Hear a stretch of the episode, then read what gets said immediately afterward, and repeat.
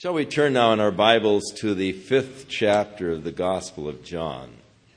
John has just recorded in the fourth chapter the ministry of Jesus in the Galilee when he was at the city of Cana and the nobleman came to him concerning his son who was sick, and Jesus spoke the word.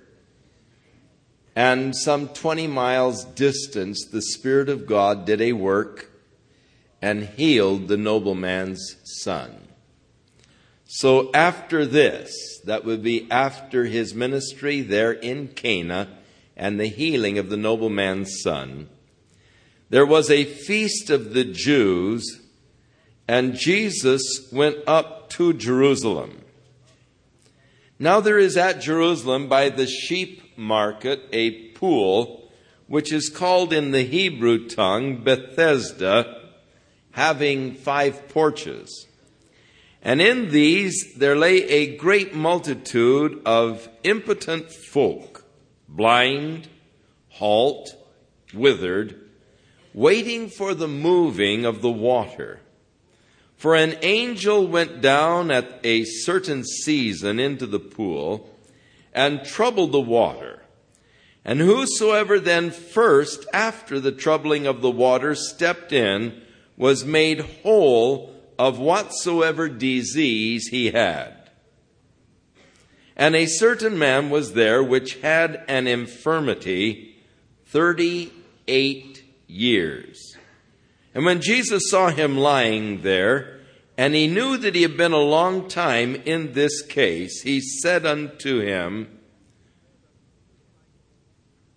Would you like to be made whole? And the impotent man answered him, Sir, I have no man when the water is troubled to put me into the pool. But while I'm trying to get in, another steps down before me. And Jesus said unto him, Rise, take up your bed and walk. So, John is now giving us another little scene in the ministry of Jesus. We remember that the Gospel of John is selected pictures. In the 19th chapter of John, he tells us that Jesus did many other things which are not recorded. But these were recorded that you might believe that Jesus is the Christ, the Son of the living God, and by believing have life in his name. So John is telling you that he's just selecting certain things out of the life and the ministry of Jesus to demonstrate to you the fact that he was the Messiah, the Son of the living God, that by your believing in him you might have life in his name. When John closed his epistle, he said, there, you know, there are so many things that could be written about Jesus that I suppose if someone tried to write them all, all of the libraries in the world could not hold all that could be written about him. Well, surely we are proving that today with the multitudes of books that are being published concerning the Bible and concerning Jesus, and yet we have not nearly exhausted all that could or perhaps should be said. This is another little insight. The pool of Bethesda. Inside it said of the sheep gate. Today it lies inside of what is known as the lion's gate. The sheep gate no longer exists in the walls of the city of Jerusalem. But inside the lion's gate, in their excavations, they have found the pool of Bethesda with the five porches where Jesus ministered to this lame man. There were many people around there, blind, lame, and all. For a tradition had been developed about the pool.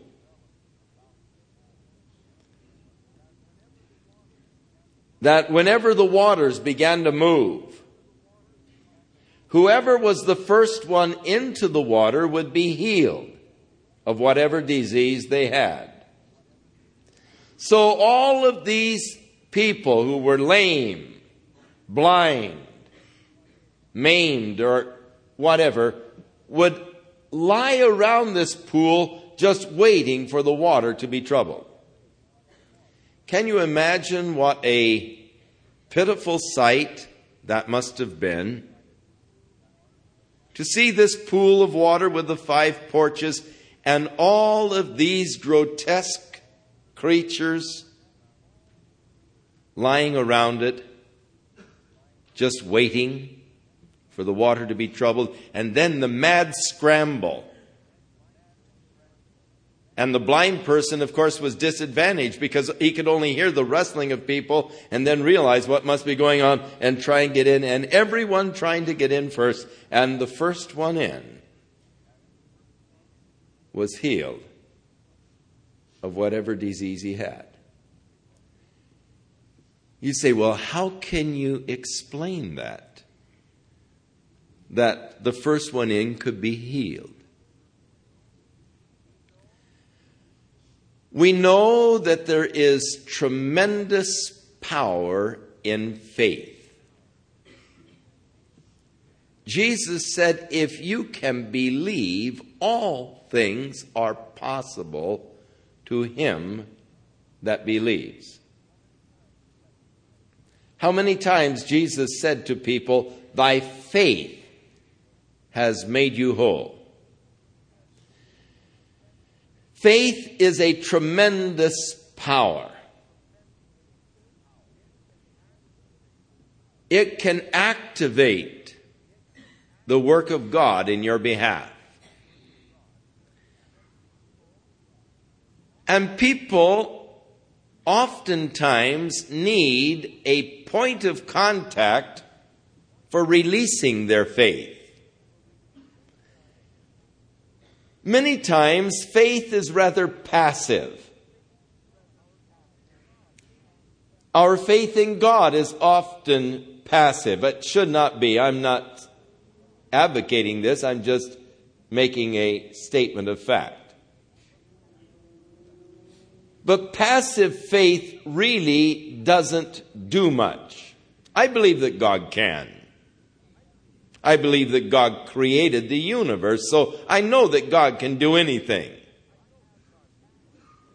I have the passive faith to believe that God could replace an amputated arm. I say the passive faith to believe that because I don't have the active faith to believe that. You say, well, do you believe that God created the world? Sure. Do you believe God can do anything? Sure. Then if God can do anything, sure, he could put a new arm upon a person who had his arm amputated. I believe he can. I don't believe he will. you see, that's the difference between the passive faith and an active faith. An active faith believes he will. Now, many times we need some kind of a place, a point, a experience where we turn our faith from a passive faith, which does little, to an active faith that will accomplish a lot. And oftentimes, a point of contact is extremely valuable. Now, with these people, a point of contact had been developed to where, whenever the water became troubled, they believed that the first one into the water would be healed of whatever disease or malady they had. And because they believed this to be so, the first one into the water, his faith was immediately activated and he believed God is going to heal me. And because he believed that God was going to heal him, he was healed. His faith became active. Much as the woman who in her heart said, I know the moment I touch the hem of his garment, I will be made whole of this plague. And so she made her way through the crowd until she got close enough to reach out and touch the hem of his garment. And the moment she did, she released her faith. It became active and God's power ministered to her as the virtue went out from Jesus because God responds to our faith. Your faith can be a hindrance or a blessing. What I believe is very important. If I believe that God can't or won't do a certain thing, then it usually follows that God doesn't. If I believe that God will do a certain thing, then it usually follows that God does. When I was a child, unfortunately, there was a lot of negative preaching. And many people became victims of the negative preaching. I heard many sermons against a lot of things.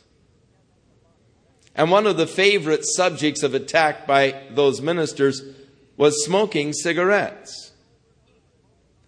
And I've heard over and over as a child that if you smoke a cigarette, God will not you cannot be a Christian, you cannot be a child of God and smoke a cigarette. And I heard this. Now, there were many who, of my companions, who also heard this teaching and this preaching. And they believed what they heard so that when they began to experiment and smoke cigarettes, they believed, well, God can't save me. I'm a sinner because I smoke a cigarette and I can't be saved as long as I smoke this cigarette.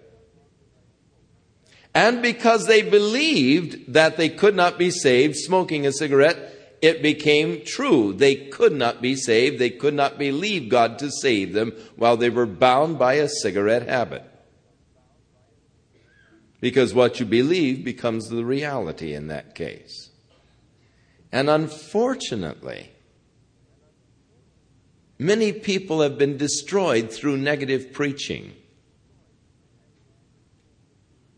I had a man in Tucson who said, Chuck, I would like to be a Christian. I would like to come to church. I would like to live for the Lord. I used to be the youth director in our church when I was growing up. And I was serving the Lord and I was happy and all. And I would like to do it now, but my job gives me a lot of stress. And when I get home in the evening after a stressful day on the job, I love to sit down and just relax and have a can of beer. And so I can't be saved. I said, Eddie, who told you that you can't have a can of beer? I said, that isn't the issue.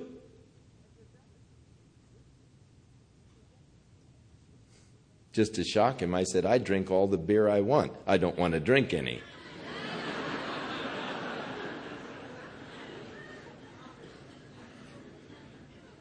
But many people are kept away from God because they have become entangled into habits or into patterns that they can't break. They've tried to break them. They've been told that as long as they're doing that, they can't be a child of God. And so they've tried to quit smoking but they can't quit smoking. And so they think, oh, God, I wish I could be saved. Oh, I wish I could be a child of God. And they long and desire to be, but they're bound. They can't quit smoking. What they're trying to do is get the cart before the horse. You give your life to Jesus Christ, and He'll take care of those things in your life as the Spirit of God conforms you into the image of Jesus Christ. We so often, in our endeavor to be righteous before God, are trying to work from the outside in, but that is always a difficult, if not impossible, project. The Spirit of God works from the inside out. He brings to pass those changes within me which have their expression on the outside. So our faith what I believe to be becomes a reality in my life. But there is that possibility of activating faith. And oftentimes the point of contact is valuable in doing that. If there are any sick among you, let them call for the elders of the church and let them anoint them with oil in the name of the Lord, and the prayer of faith will save the sick, and the Lord shall raise them up. Now, as the elders come and anoint with oil and lay hands in the name of Jesus and pray for that person, it gives the point of contact to release the faith. I know as soon as the elders get here and anoint me with oil and pray for me in the name of the Lord, I'm going to be healed. Oh, bless God. I can hardly wait for them to come. Oh, praise the Lord. You know, and as the doorbell rings, oh, they're here. Bless God. I'm going to be healed now in just a few moments. The moment they lay their hands on me and anoint me with oil in the name of the Lord. And because I believe the promise of God and I believe the word of God, the moment they lay their hands on me in the name of Jesus and pray for me, I'm healed. Why? Because I've now triggered or activated the faith. It is no longer God can heal, heal me, but God is healing me now, at this moment. And it is that activating of faith. So, these people sat around the pool, waiting for the waters to be troubled, because it created a point of contact for their releasing their faith for that work that God was wanting to do in their lives. But this man had been lame for 38 years. And he had been lying around here for a long time. But he was so crippled that whenever the waters began to stir, by the time he could get his body into the water, someone else had already gotten there in front of him. And thus he remained in his crippled condition, hoping and waiting that someday he might be the first one in. And as his case was, he didn't have any friend to help him you know, those that were just there beside him and holding him, and as soon as the water's troubled, toss him in. So he was there in that helpless state. And Jesus said, Would you like to be healed? and he and he brought up his problem to Jesus. Of course I would like to be healed. But there's no one to help me. When the waters are troubled, someone always gets there in front of me. And then Jesus commanded him to do the impossible. Jesus said unto him, Rise, take up your bed and walk. I love the way Jesus is always giving to people impossible commands. Because whenever the Lord gives you an impossible command, then you are faced with one of two choices. The first choice is you can obey the command that Jesus gave you, or you can argue with the command. Now, this man could have said, who are you trying to kid, mister? I told you. I don't have anybody to help me. The waters aren't troubled now. You think that if I could carry my bed away from here, I'd be lying here all this time? I've been 38 years like this, man. There's no way I can stand up. And he could have argued with the command of Jesus and remained impotent. But he made a wise choice. He chose to obey the command of Christ. And we read, And immediately the man was made whole, and he took up his bed and walked. He chose to obey the command of Christ, though he knew it was an impossible command. Now, many times the Lord gives to us commands that to us seem like impossible commands. Maybe there's an area of weakness in our life that we have struggled with for years. It has kept us in a defeated state. And the Lord says, All right, now don't do that again. And we say, Oh Lord, you don't know how I'd like to quit. Oh, you don't know how miserable I am when I do this. I don't get any joy out of it. And we argue with Jesus. And we tell him all the times we've tried. We told him all of the programs that we've been on. All of the books we've read. All of the money we've spent trying to change our behavioral patterns and I'm still the same. And we're arguing with him rather than willing to obey. Now, one thing we must learn, and that is though Jesus gives to us what seems to be an impossible command, that Jesus never commands us to do anything, but if we will but will to do it, he will, in that moment, give to us all of the capacity, all of the power, and all of the ability to do it. Don't argue with Him. Just say, Yes, sir, and do it. Because if you will will to obey the command of Christ, immediately you will receive all that is necessary to obey that command. So many times, we look and we say, But that's impossible, Lord. Not anymore because He told me to do it.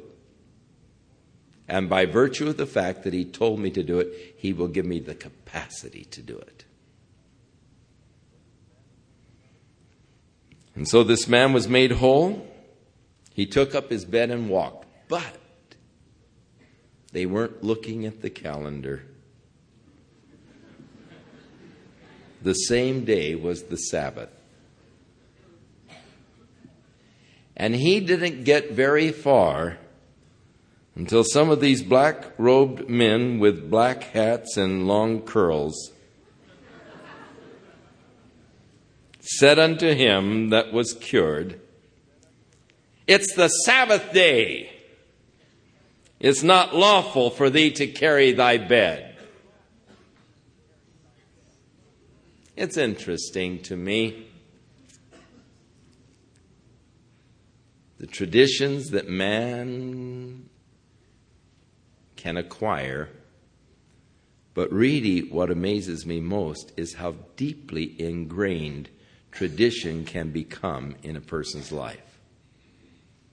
You know, I think one of the hardest things to be freed from is tradition. It's just awfully hard to shake ourselves from tradition. Unfortunately, into the church there has come a lot of tradition, church tradition, which has its roots in the Mystery Babylon religion.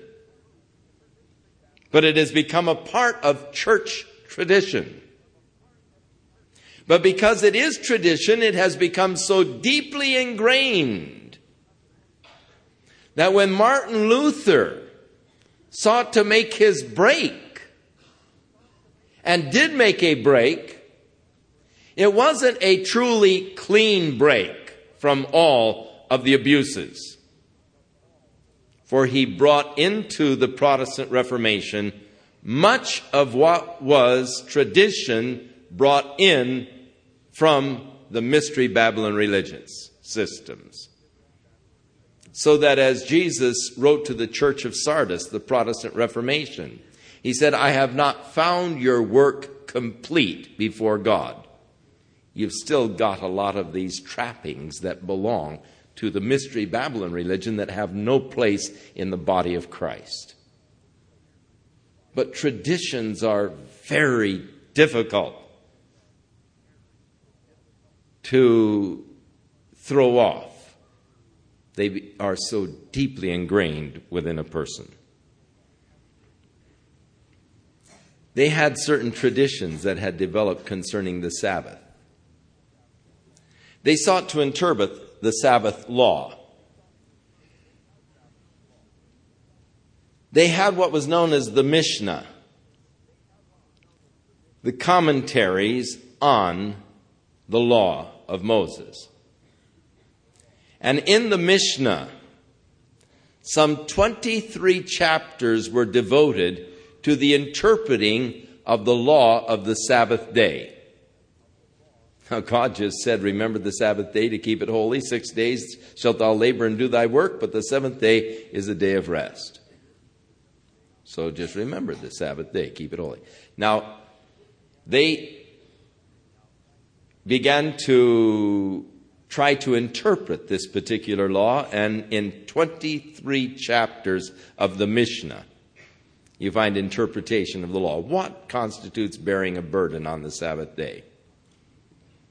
Now, the other day when we were in Jerusalem on the Sabbath day, our bus was going down the street, and there was this little Jewish boy, looked to be 10 or 12 years old, with his black robe and black hat and long curls.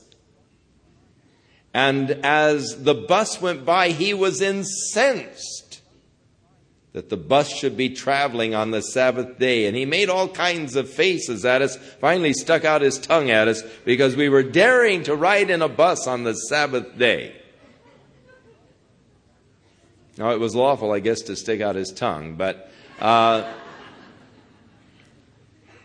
there were certain areas of the city of Jerusalem that we could not drive the bus certain areas that had barricades near the area known as the Mea Shearim. And should we have tried to drive the bus by that area, though it was unlawful to bear any burdens on the Sabbath day, they would have stoned us.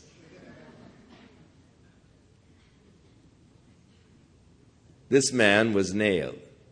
He's carrying a bed on the Sabbath day. Hey, fella, it's the Sabbath day. It's not lawful for you to carry your bed. And he answered them, He that made me whole, the same said unto me, Take up your bed and walk. Now, they no doubt knew this man. Jerusalem didn't have that many people, but what a man who had been around lame for 38 years became sort of a public figure, and people knew him, recognized him. And so he calls to their attention the fact that he was cured. Surely anybody that can cure me after 38 years of lameness some, must have some word of authority. And so he told me to take my bed and walk. And they asked him, Who is it who said to you, Take your bed and walk? And he who was healed didn't know who it was, for Jesus had just conveyed himself away because there was a lot of there were a lot of people in that place. So afterward, Jesus found him in the temple. And he said unto him, Behold, thou art made whole. Sin no more, lest a worse thing come upon thee. Now, in this particular case, it would seem that Jesus related the man's illness to some sin in his life. Sin no more, lest a worse thing come upon thee. There can be a relationship between sin and a particular malady.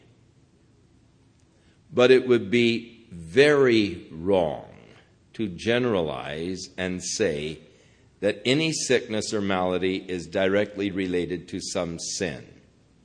This is the mistake that Job's comforters made, and it is a mistake that often people make even subconsciously in their mind when a person is quite sick or afflicted.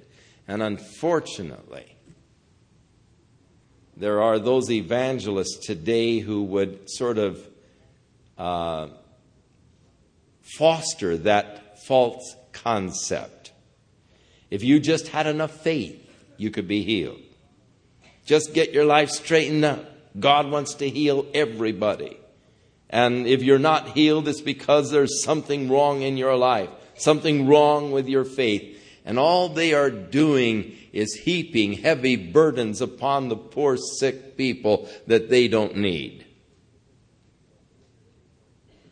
Making them feel guilty or even worse in their condition. God has a special judgment, I am sure, for such comforters. This man did not know who Jesus was until Jesus found him in the temple. And his condition had a relationship to some sin in his life. And so Jesus just warned him go your way and sin no more, lest a worse thing come upon you. Jesus taught that when an evil spirit goes forth out of a man, he goes through dry places seeking a house to inhabit. And in finding none, he'll come back to the house from whence he was driven. And he finds, if he finds it all swept and garnished, he will go out and get seven other spirits that they might come and make their abode in that house, so that the last estate of the man is actually worse than his first. We are told in the scriptures that it would be better for a man to never have known the way of truth than to know it and to walk away from it. If you've had a work of God wrought in your life, you then have a certain responsibility towards God. If you've come to God for some work in your life, then you do have a definite responsibility towards God. I'm not just opening your life to God's work, but opening your life to God Himself. And so the man departed and thinked on Jesus. He told the Jews that it was Jesus who had made him whole. And this was something that the Jews never forgave Jesus for. This is what eventually brought Jesus to the cross. His violation of their traditional interpretation of the Sabbath day. Therefore, did the Jews persecute Jesus and sought to slay him because he had done these things on the Sabbath day. Now, to them, their traditional keeping of the law was more important than the healing of a man. Jesus said to them one time, Which of you, if you have an ox or a donkey, if it falls in a ditch on a Sabbath day, won't you lift it out? Now, if you're that concerned with your dumb animals, don't you think God is concerned with a person who is needing help? Whether it be the Sabbath day or not. So they sought to persecute Jesus because he had done this on the Sabbath day. But Jesus answered them and said, My Father works today, and I work. Aren't you glad the Father works on the Sabbath day? What if God took off every Sabbath day? Think what a mess the world would be in. You know, trying to recover from God taking a rest every Sabbath day. He that keeps Israel neither slumbers nor sleeps. God doesn't take any day off. God is working in the lives of his people all the time. And so Jesus said, Look, my Father works, and so I work. Therefore, the Jews sought all the more to kill him, because he not only had broken the Sabbath, but he said also that God was his Father, making himself equal with God. Now, there are those today who say, well, Jesus never claimed to be God. That this was something that others built up around him, the aura and all of, of divinity. These people studying the records today read this or get this understanding as they study the records today. Those people that Jesus talked to knew exactly what he was meaning and what he was saying. They didn't have any mistaken ideas about what he was claiming.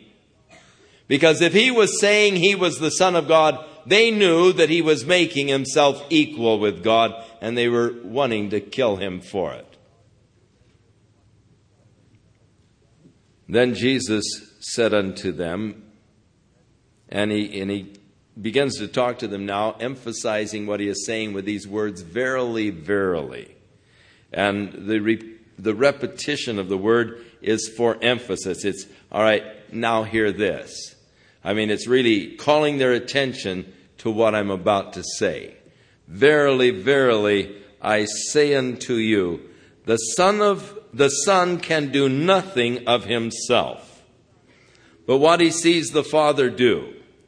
For what things soever he doeth, these also doeth the Son likewise.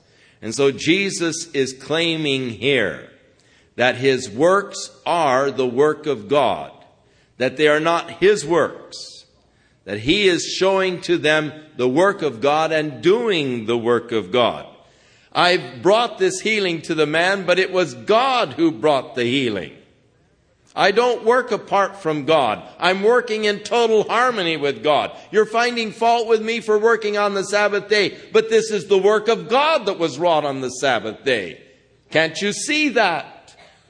But they couldn't because tradition had blinded their eyes. For the Father loveth the Son and he shows him all things that himself does.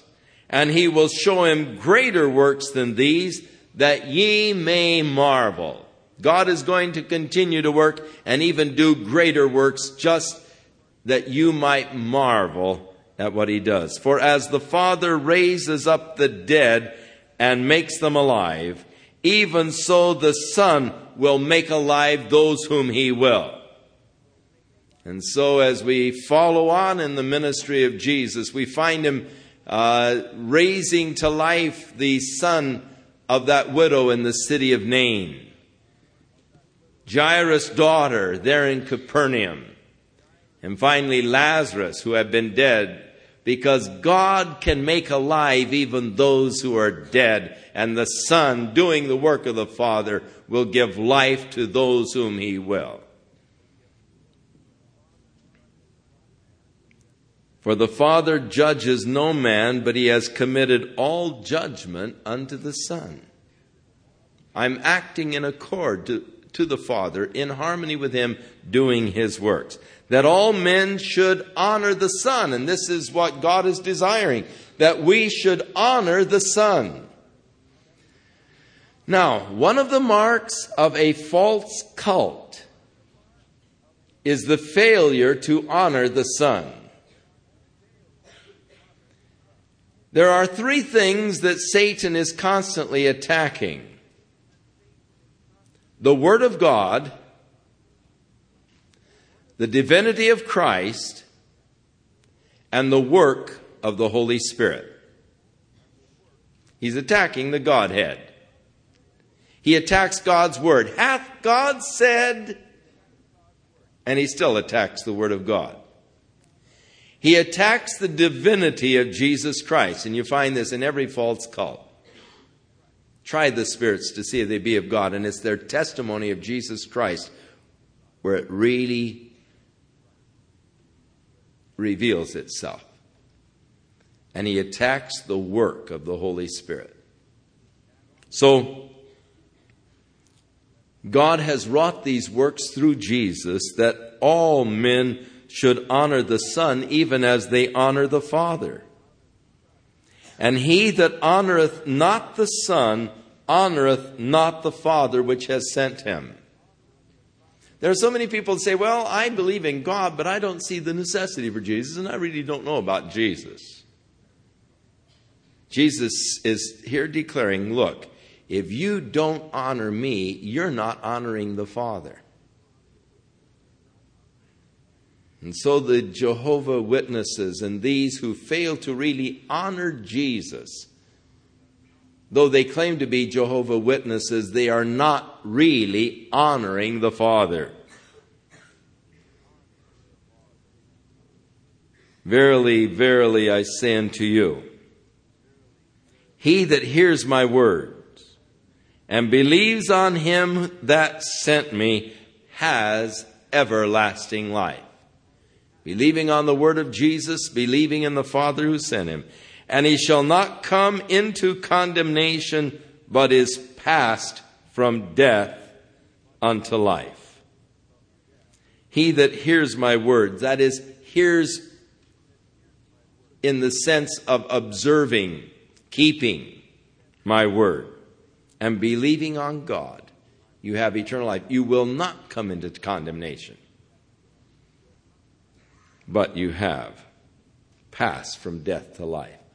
Now, look at how man has interpreted this through the church history and how many regulations and requirements we put on a man in order to say, you know, your sins are absolved and you're a child of God. If you do this and this and this and this and this and keep these rules and read these regulations and follow this, you know, and pay your tithes and all this kind of stuff. And we lay all these heavy burdens on men. Where Jesus said, Look, if you just hear my words and believe on him who sent me, you have everlasting life. You're not going to come into condemnation. You've passed from death to life. It is Satan's work to condemn the child of God. And he is very adept at it. He never ceases. The angels in the book of Revelation cry out, Woe, woe, woe to the inhabitants of the earth, for the accuser of the brethren is cast out, who accuses them before God day and night.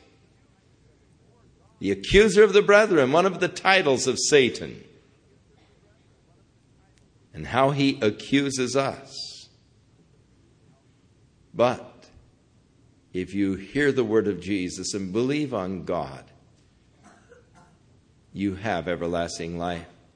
You won't come into condemnation, but you've passed from death to life. Verily, verily, I say unto you, the third verily, verily, the hour is coming, and now is, when the dead shall hear the voice of the Son of God, and they that hear shall live. Jesus will soon be going down into hell and preaching to those souls in prison that he might deliver them from their captivity. The hour is coming, it's upon us almost, where those that are dead are going to hear the voice.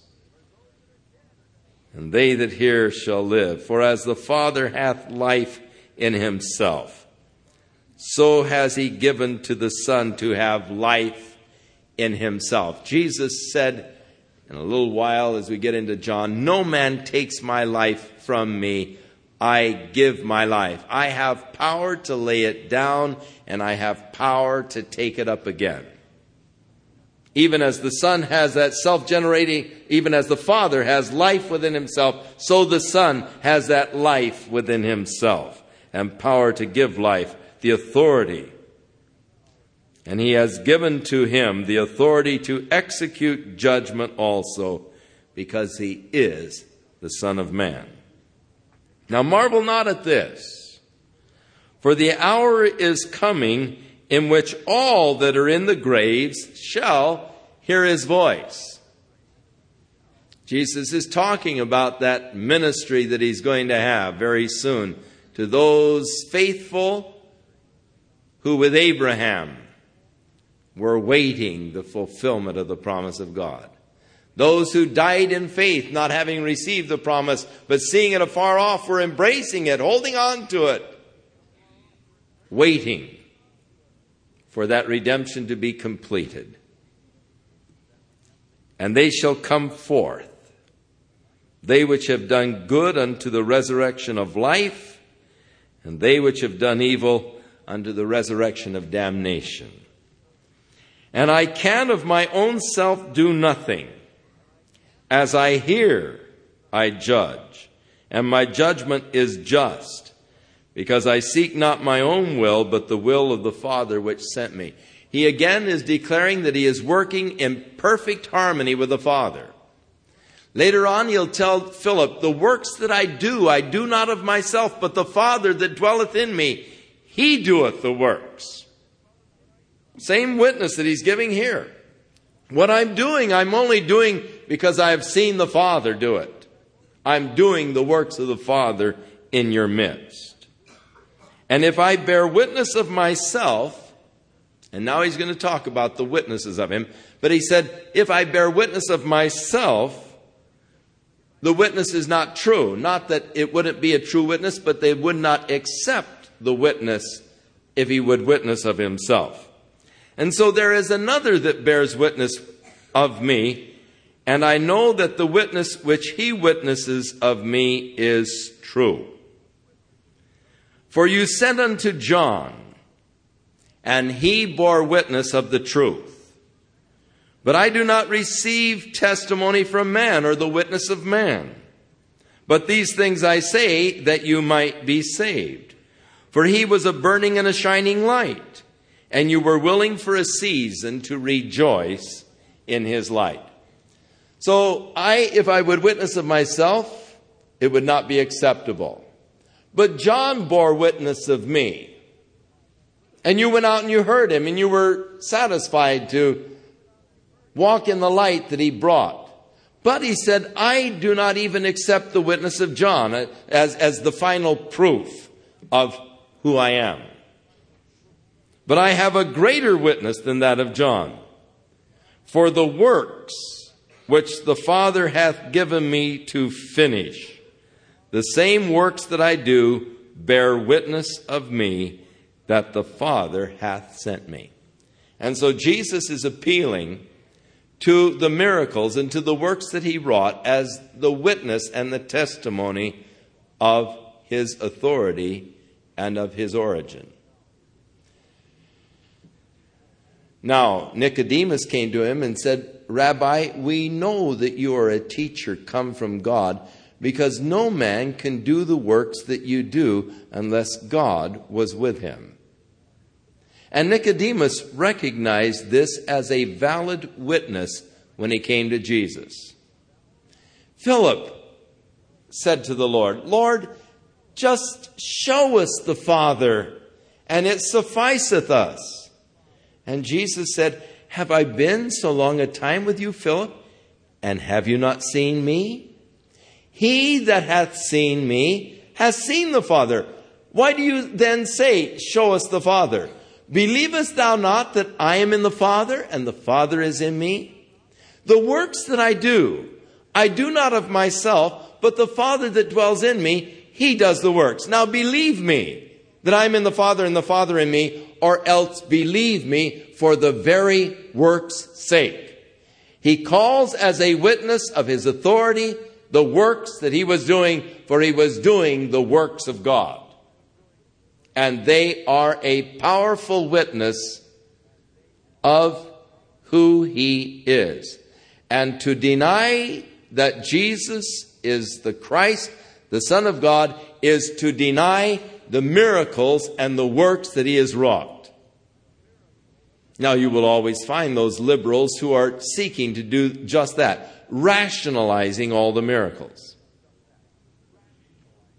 And as we get into the next chapter, and Jesus feeds the multitude with the five loaves and the two fish, they'll tell you that in those days everybody carried their lunch in their long sleeves, which were tied at the wrist.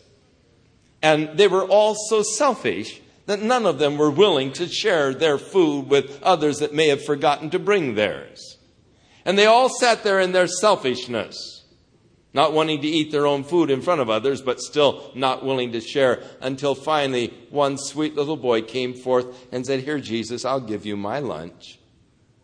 And they were all so moved and touched by the beautiful example of this child that a miracle took place. They all untied their sleeves and shared their lunch. So that when they gathered up the fragments, they had given more than 12 baskets full. Uh, you know, isn't that sweet and wonderful? The example of a child leading the congregation to generosity. And so the lesson that they would teach is the example of a child being able to lead us into benevolent acts. Jesus really wasn't walking on the water. He was walking around the shore, and the disciples were almost at the beach already. They just didn't realize that. And so he just waded out and got in the boat, and they were at the shore. You know, there's no problem.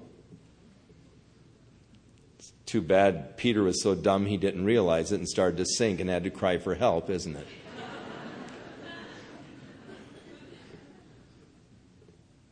Figures don't lie, but liars sure can figure.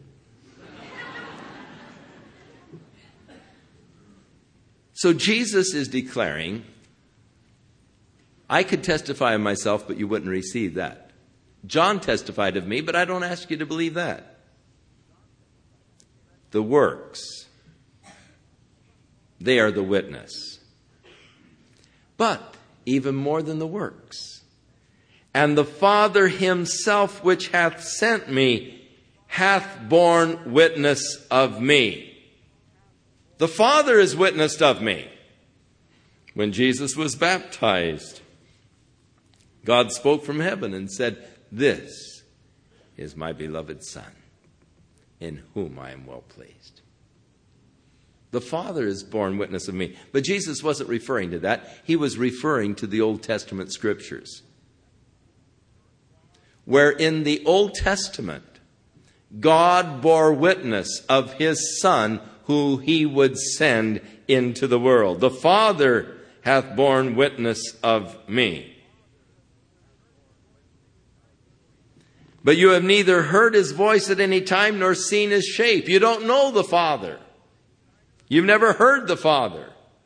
For you do search the scriptures. Now, this is often misinterpreted. People think that Jesus is saying, you go home and you search the scriptures. He's not saying that. He is saying, you do search the scriptures. You have searched the scriptures. For in them you think you have life but really they are testifying of me. Peter, in his epistle, said, We did not follow cunningly devised fables when we declared unto you the glory of the Lord, but we were actually eyewitnesses of his glory on, on that most holy mount. But we have a more sure word of testimony in prophecy. I saw it with my own eyes, but I'm not even asking you to believe what I saw with my eyes. We've got something that is more sure than what we have seen. We've got the Word of God and the witness of God in the Old Testament Scriptures. And if you really search the Scriptures, you will find that they testify of Jesus Christ. The whole Old Testament was bearing witness of that one who was to come. As Jesus said, I have come in the volume of the book, it is written of me to do thy will, O Lord. Declaring that the volume of the book, the Old Testament, was written about Jesus. Now he's saying to them, you haven't really heard the voice of God. You search the scriptures because in them you think you have life. But in reality, you haven't heard God's voice because those scriptures testify of me. But you will not come to me that you might receive life. Now he said, I do not receive the honor from men. But I know you, that you do not have the love of God in you. For I have come in my Father's name, and you have received me not. But there's another who is going to come in his own name, and him you will receive. The reference here is to the Antichrist, who will soon be coming on the scene. And though the Jews re- rejected Jesus Christ, they will embrace this man who will come on with a great deception, a program of peace and prosperity. If you talk to the Orthodox Jew today, they will tell you that they are they will recognize their Messiah for he will come and bring them their temple. And they are looking for the rebuilding of the temple today. But they're looking for some man to lead them in the rebuilding of the temple, and whoever that man is will be hailed by them as the Messiah. And that is the sign that they are looking for. Whatever man will bring to them the rebuilding of their temple. But because they are in unbelief of the Son of God, they will be deceived. And the man who is going to lead them into the rebuilding of their temple is the Antichrist, who will be coming in his own name, but him. He came, Jesus came in my Father's name, in my Father's authority, but you didn't accept me. This man's going to come in his own name, and you're going to receive him. And the prince of the people that shall come will make a covenant with the people, but in the midst of the week, he will break the covenant and he will establish the abomination which causeth desolation. He's going to come into the temple after three and a half years, declaring that he is God and demanding to be worshiped as God. And through his blasphemy, he will trigger the great wrath of God, which will be poured out at that time upon the Christ rejecting world. How can you believe, you who are receiving honor one of another? one of the most sickening things to me is that building up of other men's egos in the bestowing of honor and glory and the heaping of praises upon man. When I was within a denomination, one of the most sickening things I had to go through were the conventions, where the men would get up and honor each other. The introductions of the speakers were a pain to endure.